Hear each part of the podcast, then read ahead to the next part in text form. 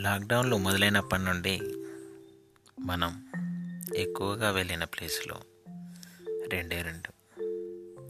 మొదటిది super market అయితే రెండవది మెడికల్ స్టోర్స్. లాక్డౌన్లు మొదలయ్యే సమయంలో అయితే సూపర్ మార్కెట్లను ఖాళీ చేయడమే టార్గెట్గా పెట్టుకున్నారా అనిపించేది. ఇప్పుడు కొంచెం బెటర్. కంటికి కనిపించిందల్లా కొనేయడం అవసరానికి మించి కొనడం అనేది సూపర్ మార్కెట్కి వెళ్ళినప్పుడల్లా సాధారణంగా జరిగే విషయం. దీనివల్ల వేలల్లో బిల్లులు రావడం మనం చూస్తున్నాం. సూపర్ మార్కెట్ వాడు సరిగ్గానే బిల్ చేస్తున్నాడా లేదా ధరలు కరెక్ట్గా ఉన్నాయా లేవా? మనం కొన్న వాటికన్నా ఎక్కువ వాటికి బిల్లింగ్ చేస్తున్నాడా అని సరిచూసుకునే ఓపిక టైం మనకి లేవు. పైగా ఈ రోజుల్లో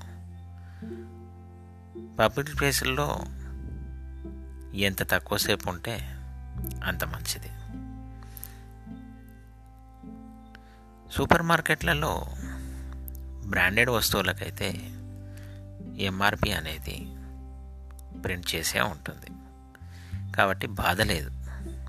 కానీ సూపర్ మార్కెట్ వాని ఓన్ బ్రాండ్ ప్యాకింగ్ చేసి ఉంచిన వాటి విషయంలో మాత్రం మనం దెబ్బతినే అవకాశం ఉంది.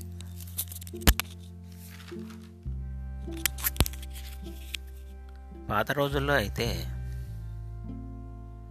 మనకు తెలిసిన రెండో మూడో షాపుల్లో కనుక్కుంటే ఒక వస్తువు విలువ ఎంత ఉంది ఏ షాపుల్లో తక్కువగా దొరుకుతుంది అనేది తెలిసేది.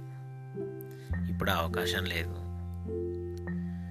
ఊర్లో యాభై రూపాయలకు కిలో దొరికే చింతపండుని సూపర్ మార్కెట్లో నాలుగు వందల రూపాయలకి కిలో అమ్మిన కొంటున్నాం.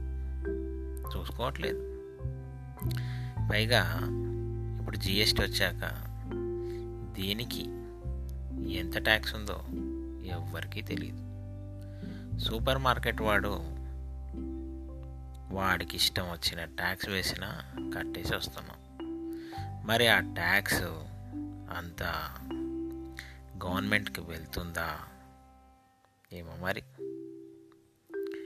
నేనేమంటానంటే నిత్యావసర వస్తువుల ధరలు కూడా ప్రతిరోజు ప్రజలందరికీ తెలిసేలా ఏదైనా సౌకర్యం ఉంటే అప్పుడు మనం నష్టపోయే పరిస్థితి తగ్గుతుంది. మీరేమంటారు?